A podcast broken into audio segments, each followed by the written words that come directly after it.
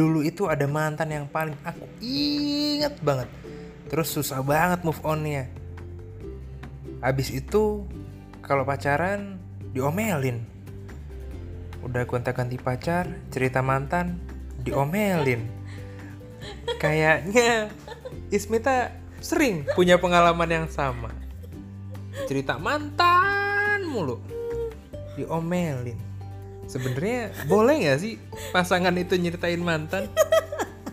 Kita dengar dari Ismita. Aku tuh kaget kamu mau ngomong apa terus tahu-tahu. Saya kayak kapan nih laki gue ngomongin mantan ke gue? Gitu. Gue mikir mikir keras terus ternyata eh kok kisah gue? Gitu. Hai. Podcast kali ini bahas tentang mantan ya. Boleh? Boleh suka banget deh aku. Tapi kenapa sih hobi banget kamu ngebahas mantan? Aku? Hmm. sebenarnya tuh kayak semacam pretest. Ada sertifikatnya berarti ada nanti ya? sertifikatnya nanti. Jadi entah itu kebiasaan atau gimana emang dulu tuh susah banget move on kan. Banget. Jadi itu cuman satu mantan yang susah banget aku lupain gitu. Boleh sebut nama nggak? Ya namanya proses sama kayak kamu mungkin kalau ditanya alasan kamu menikahi Aidil namanya sama. Enggak ya enggak ya. Tapi emang cuman satu mantan itu yang sering aku ceritain ke mantan mantanku yang lain Hmm. gitu. Hasilnya apa saat kamu ceritain mantanmu itu ke pendahulu pendahuluku wah perang badar pak. Waduh. Apa hal yang paling ekstrim dilakukan dalam perang badar itu?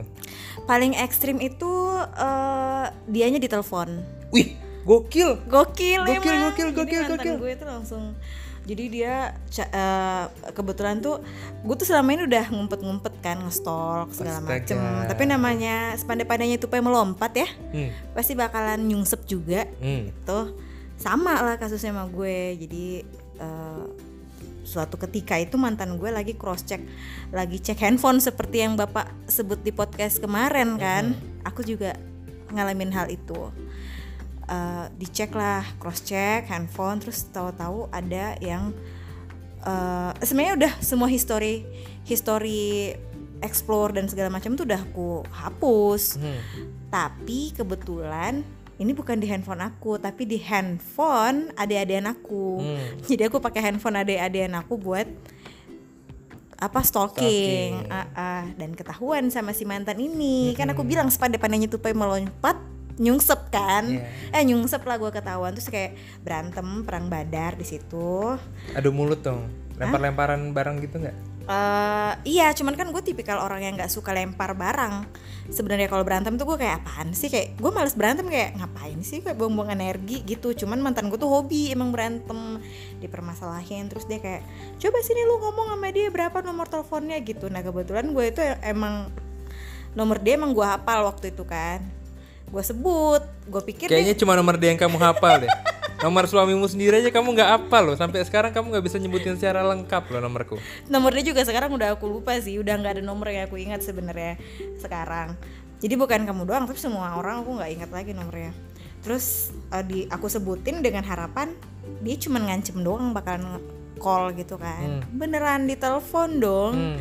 di depan aku terus kayak halo. Terus dia sebut lah kan namanya yang sama kayak nama kamu halo gitu terus kayak hah beneran ada telepon? Terus gue ambil langsung gue langsung ambil handphonenya terus gue langsung lempar tuh handphone. Di pura-pura enggak enggak aku nggak panik juga gue kan?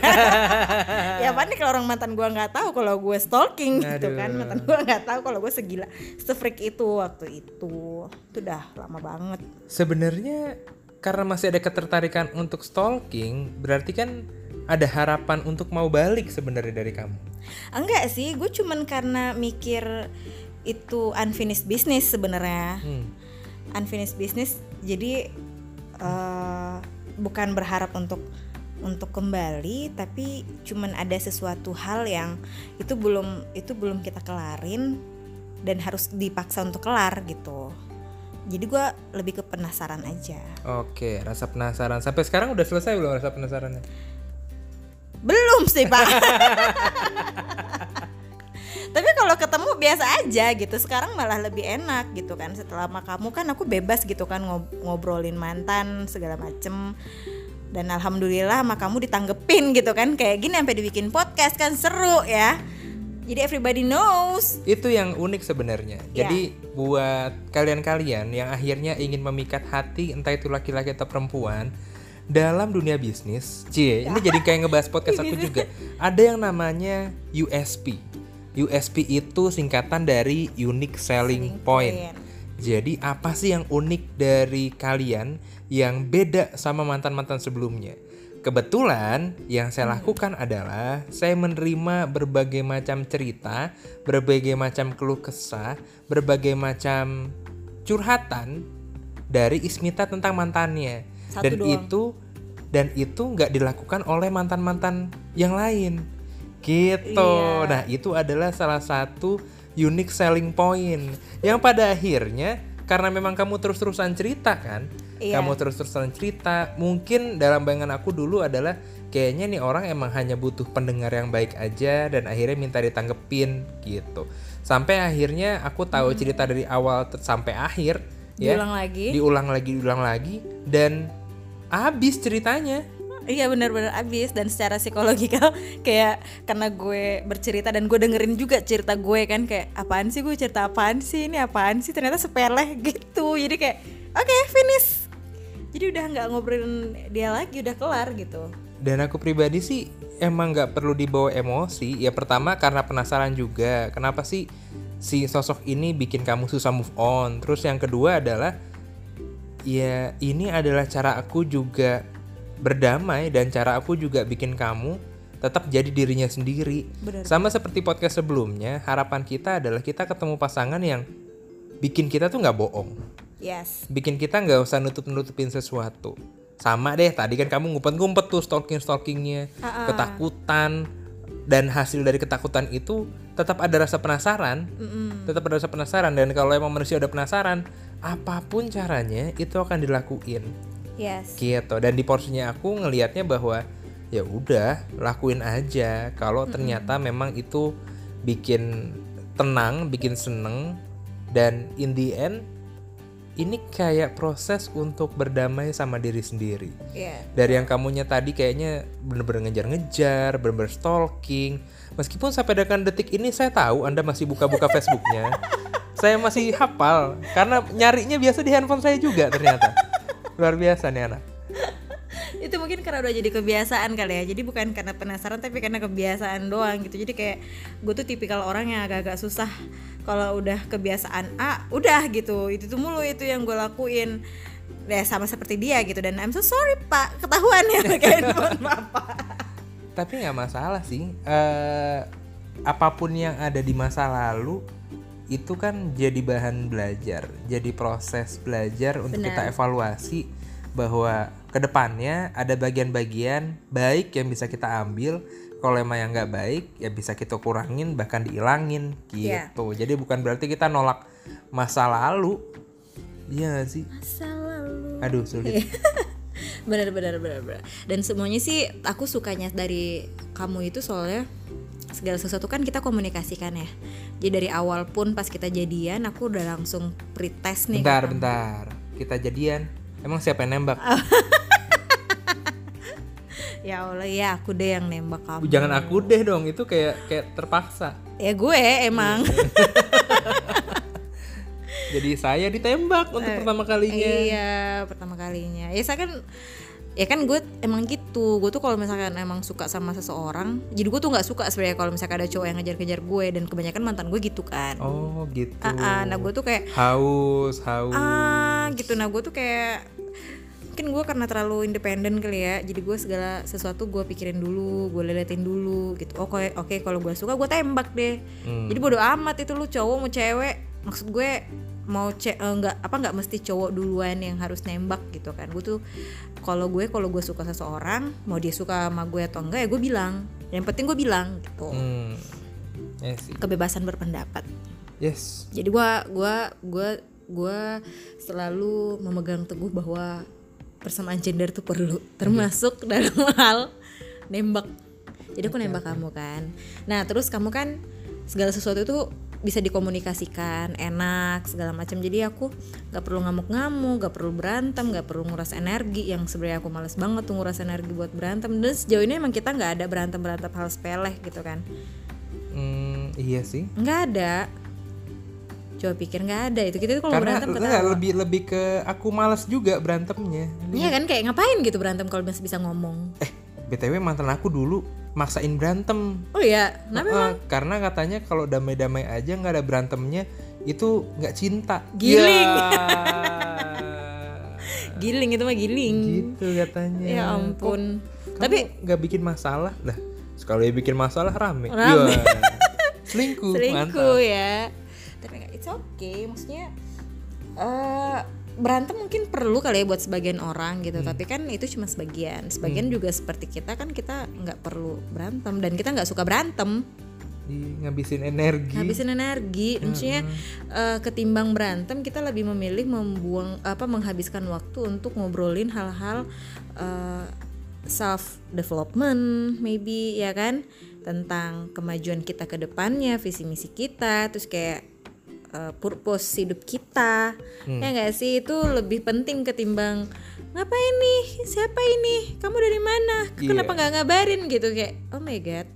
Kalau kita emang udah sadar bahwa kita adalah milik seseorang gitu ya kita kan dengan sendirinya berkabar tanpa harus diomelin segala macam. Karena semakin dikekang gitu semakin males nggak sih? Em, gini, gimana mungkin ada juga beberapa orang yang memang berkeinginan untuk ditahan, berkeinginan untuk punya larangan, berkeinginan untuk di di Ya, dikabarin gitu ya, bener-bener ya bener-bener bisa bisa deket karena hal itu. Em, tapi balik bahwa komunikasi yang perlu terus tetap bisa jujur dan itu jadi salah satu salah satu alasan juga untuk bisa naik ke tahapan selanjutnya. Ngomongin menikah ya karena nikah tuh udah beda sama pacaran sebenarnya. Iya sih. Prosesnya beda akan ada banyak hal-hal baru.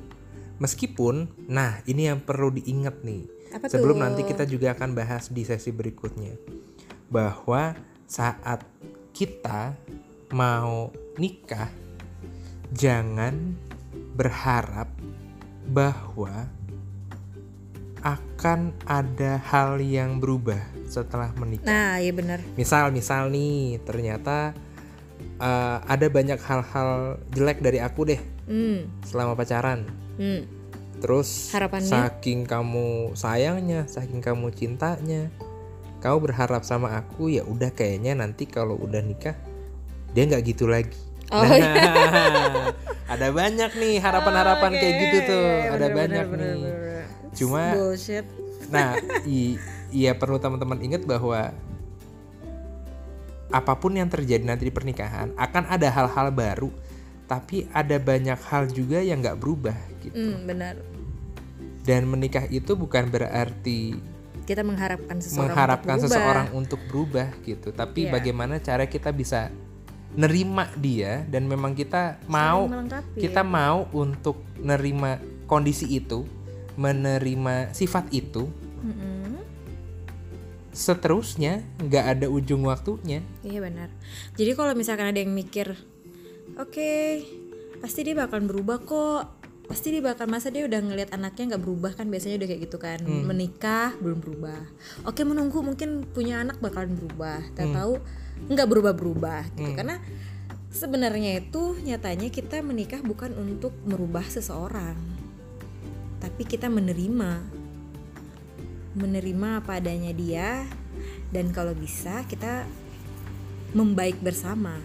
Ya nggak sih? Oke menjadi baik bersama. Yes gitu nah itu kalimat terakhir dari Ismita Saputri untuk nutup podcast kali ini kalau nggak ditahan dia pasti ngoceh mulu Mulu. tapi akan kita coba untuk dibahas eh, pada sesi berikutnya episode berikutnya terima kasih banyak sudah mau mendengar suara Idil Ismita Thank you so much. selamat pagi pagi, sore, siang, Malam. malam. Bye. Ya, Bye. Thank you. thank you Música